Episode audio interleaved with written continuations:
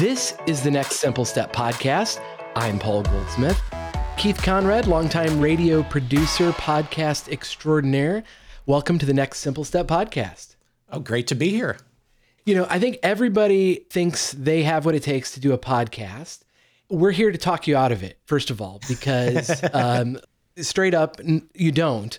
But if you can't be talked out of it, maybe we can help guide you, avoid some landmines because Keith, you've been in the business of radio and producing podcasts for many years and you've seen the good, the bad, the ugly and and had some success along the way as well. And so you're just the man to talk to. So how many podcasts are you working with right now? I would say 5 that are consistent and producing content on a regular basis and then probably about another 5 to 6 that are either just starting out and haven't gotten to that point yet, or they're sort of like unfortunately hit that pod fade stage where they're not producing content consistently. So probably about 10 to 12 in total. First of all, pod fade, define what you mean by that. And is there a specific time and place that most podcasters hit that? Pod fade would be basically, let's use the example of if you're doing a weekly podcast. Yeah when you start off, you're all ready to go. And this is going to be like a continuous thing that you're doing that's part of your life. And then you do it for maybe a few months, maybe it's as long as a year. Maybe you're busy one weekend and you don't get around to recording an episode, so you skip that week. Maybe it becomes two or three weeks, and then suddenly you look up and you haven't done the podcast in like three months. I intended to do it every week and it was supposed to be a weekly thing, but now it's become a uh, you know, whenever I get around to it, sort of sure. thing. You know that that the audience can't really depend on uh, showing up in their feed when they were expecting it. That's the definition of pod fade. How have you noticed people avoid that? The ones that don't stop, that keep the consistency going. Is there some trend or something they do other than they just keep recording them? How do you plan for success here? I think it starts at the beginning because most podcasts I'm working with are generally going to be weekly. So, thinking in that mindset, you want to have a month's worth of episodes done before you even publish any of them. I would also make an argument that you want to have like that base that you're starting with. And I encourage them to have a month's worth of evergreen shows for that time that we decide we want to go away for a weekend. So we're not going to be able to record an, an episode. You've got one that you can just plug right in there that's going to work so that your audience can expect that there's going to be one uh, every week. When you know you're working ahead like that from the very beginning, which is the easiest time to do that, that takes a tremendous amount of pressure off of you to come up with ideas every week. That's what podcasters need to think about doing at the beginning. Even if you can't go that far to actually produce the episodes beforehand, it's really helpful to have those slots filled mentally so that you're thinking a couple episodes ahead rather than having to scramble to do something every single week because like you can do that once but the stress you're going to put yourself under that's going to be a huge turnoff especially in the early stages when you're just getting started most podcasts the second they hit publish they aren't going to have 50,000 downloads an episode sometimes not even 50. It's very easy to get discouraged during that beginning time. So take some of that stress off you. I think you're going to be far better off. You know, if you can get 50 listeners in the first month, that's pretty good. I mean, how often do you get to maybe speak in front of 50 people at a time? Your family will tell you they'll listen and they won't. Let's just be straight yeah. about that up front. Your friends are not really going to listen. 50 may not sound like a lot, and you're not going to be able to make a living off of 50 listeners. But if you're just starting off and you're getting 50 downloads, Think about it this way if you were really passionate about something and you just said, you know what, I'm going to book an auditorium and 50 people showed up, that's a big deal. Like, that's yeah. actually pretty impressive. That is. What makes a great podcast now? The bar has really been raised. Now it's been close to a decade, you know, since Serial showed up. There were narrative podcasts before that, but that raised the bar. I tend to dissuade people from thinking that they're going to do basically an amateur talk show and they're going to immediately just blow up with that. How many successful podcasts can you think of that are just a couple friends talking about stuff without any sort of overarching theme to what they're talking about. I would say there are even talk shows on the radio that aren't particularly good. we could name names, Yes. but so if that that's the case, what makes you think you're going to be better than the shows that actually have a platform on a radio station? Lowering the bar on that, having a plan makes a lot of sense. In the entrepreneurial world, there's the phrase the riches are in the niches. And for me, it really is about motivation, like what makes people tick. Everybody says they've got these big goals and dreams. Why aren't they taking action? Hence the next simple step. Let's just break it down into action steps and get to work and trust the process. That's my passion, and hence the name. I've actually coached some people who said they wanted to start a podcast, and because I had one and I worked in radio, they thought this would be a great idea. And I try to talk them out of it, and they can't be dissuaded. And then when it comes down to recording it, they get stage fright. They're just freaked out because sitting down behind a microphone, it's not as easy as it looks. People just freeze. From your perspective, who would benefit from starting a podcast now and what would be the best way to go about getting going? You said, you know, have at least a month ahead of time, but how do you go about naming it and coming up with a concept? In terms of naming it, I wouldn't recommend putting a prompt into ChatGPT and just running with that, but it's a good starting point. From a technical perspective, after years of producing morning shows where literally I was kind of, on some days I was just handed a newspaper and said, Here, what should we talk about for four hours? I've kind of developed a good sense for what makes decent content. I worked with the Lyric Opera of Chicago to create a podcast that told the behind the scenes story of a production. It was their production of Macbeth. It was their first production since COVID.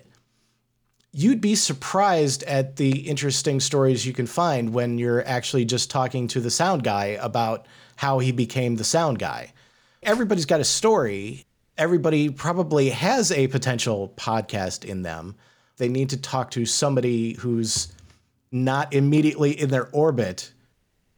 A lot of people run a business and decide that they're going to do a podcast associated with that business, but it is just two of the employees chatting and there's no real direction to it.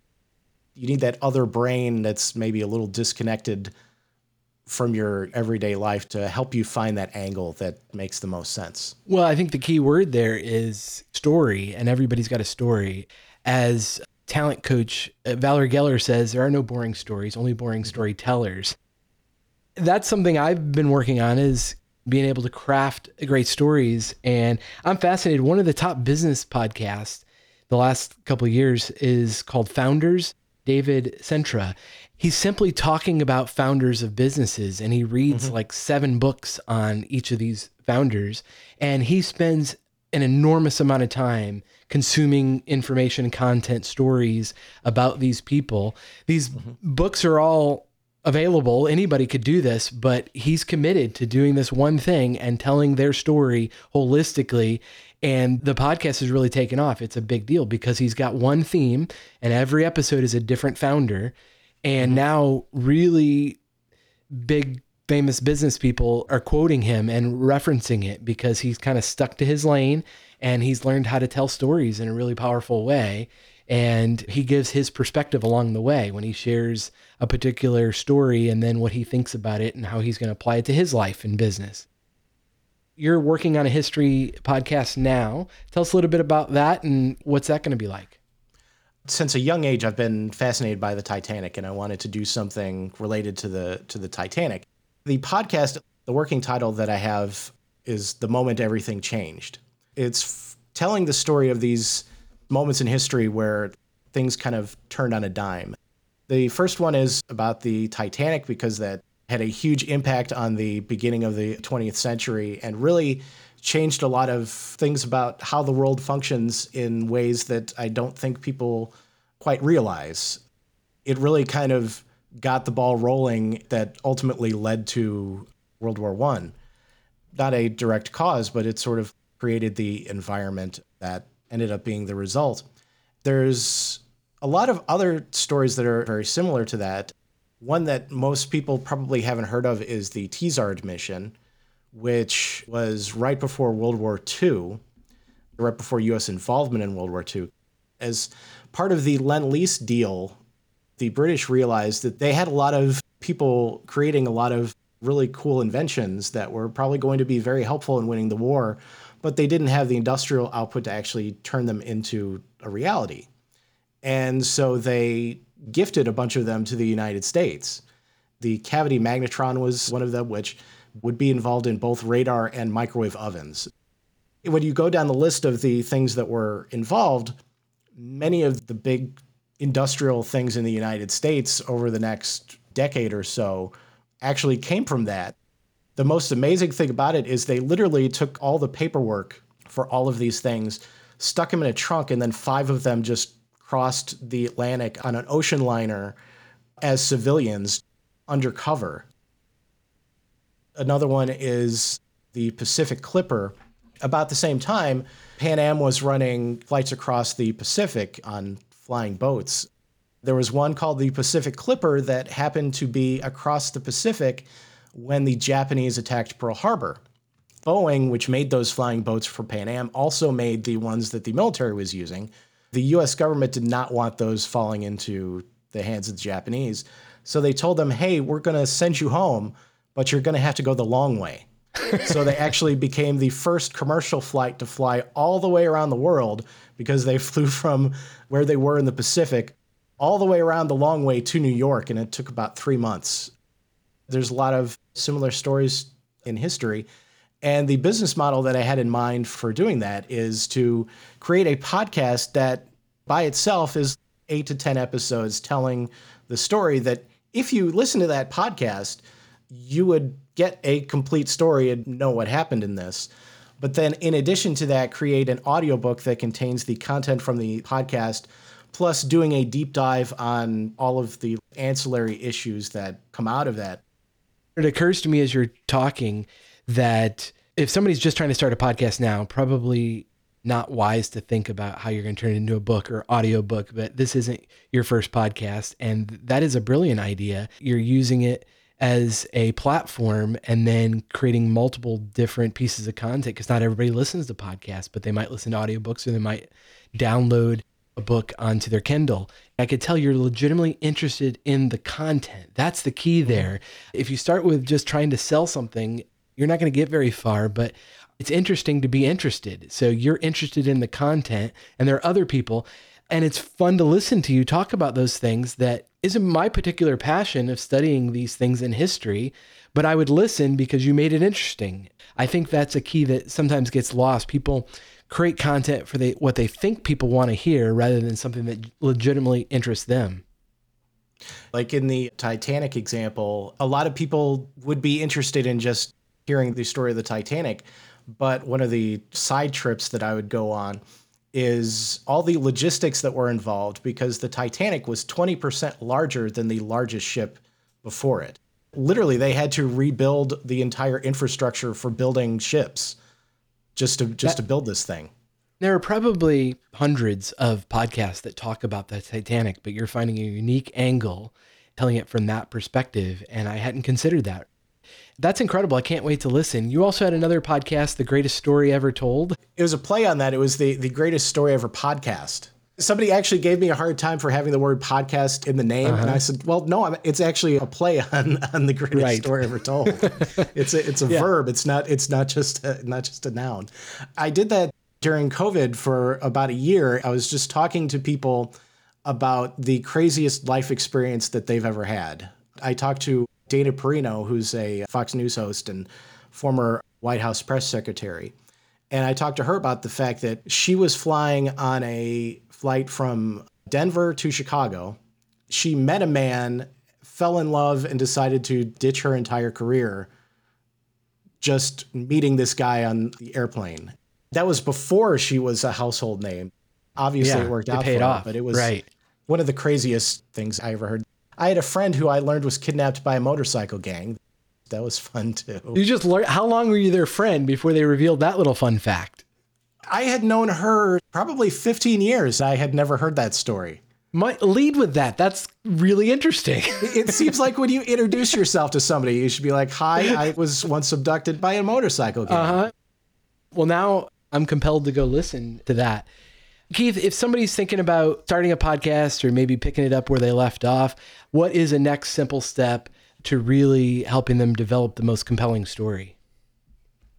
The thing that is going to put budding podcasters under the most stress is coming up with a with a topic every week. And, and if your workflow for creating the podcast is we're just going to wing it every week, it's really going to stress you out and it's going to contribute to you being less enthusiastic about doing your podcast, right?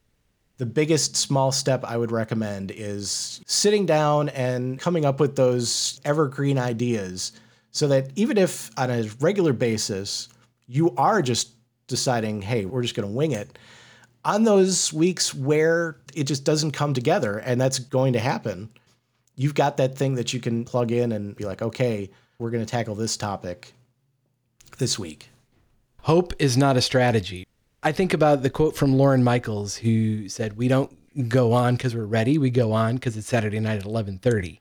If you commit to a weekly podcast, have a plan to get there on your worst week. You're sick or have family activities or whatever the case may be, you're going to hit life and resistance. And this applies outside of podcasting. Anything you're really committed to, you need to plan for the resistance because mm-hmm. if it's worth doing, you're going to face resistance. Assume it's going to be hard before you start and have a plan. And I mm-hmm. loved your idea about the Evergreen podcast when you just absolutely aren't able to record, you've got something already pre-produced, ready to roll. Maybe on a Saturday you record three in a row, so you're not always trying to get behind it every single week. Done is better than perfect. And get better as you go. I'm definitely a recovering perfectionist, but really that's hiding behind fear because people connect with vulnerability too. So there is no perfect podcast, there's no perfect book. It's art. Just create the art and it's not for everybody. Be okay with people that aren't going to like it, that aren't going to listen. It's not for them. As Seth Godin often says, your people will find you. You just have to be true to whatever it is you're trying to accomplish.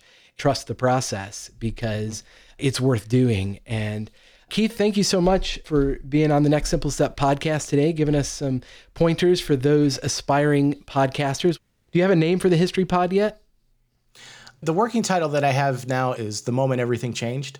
We'll see if that sticks uh, or if I try to perfect that one a little bit more. Well, thanks for being here. Thanks for listening. Well, thanks cool. for having me.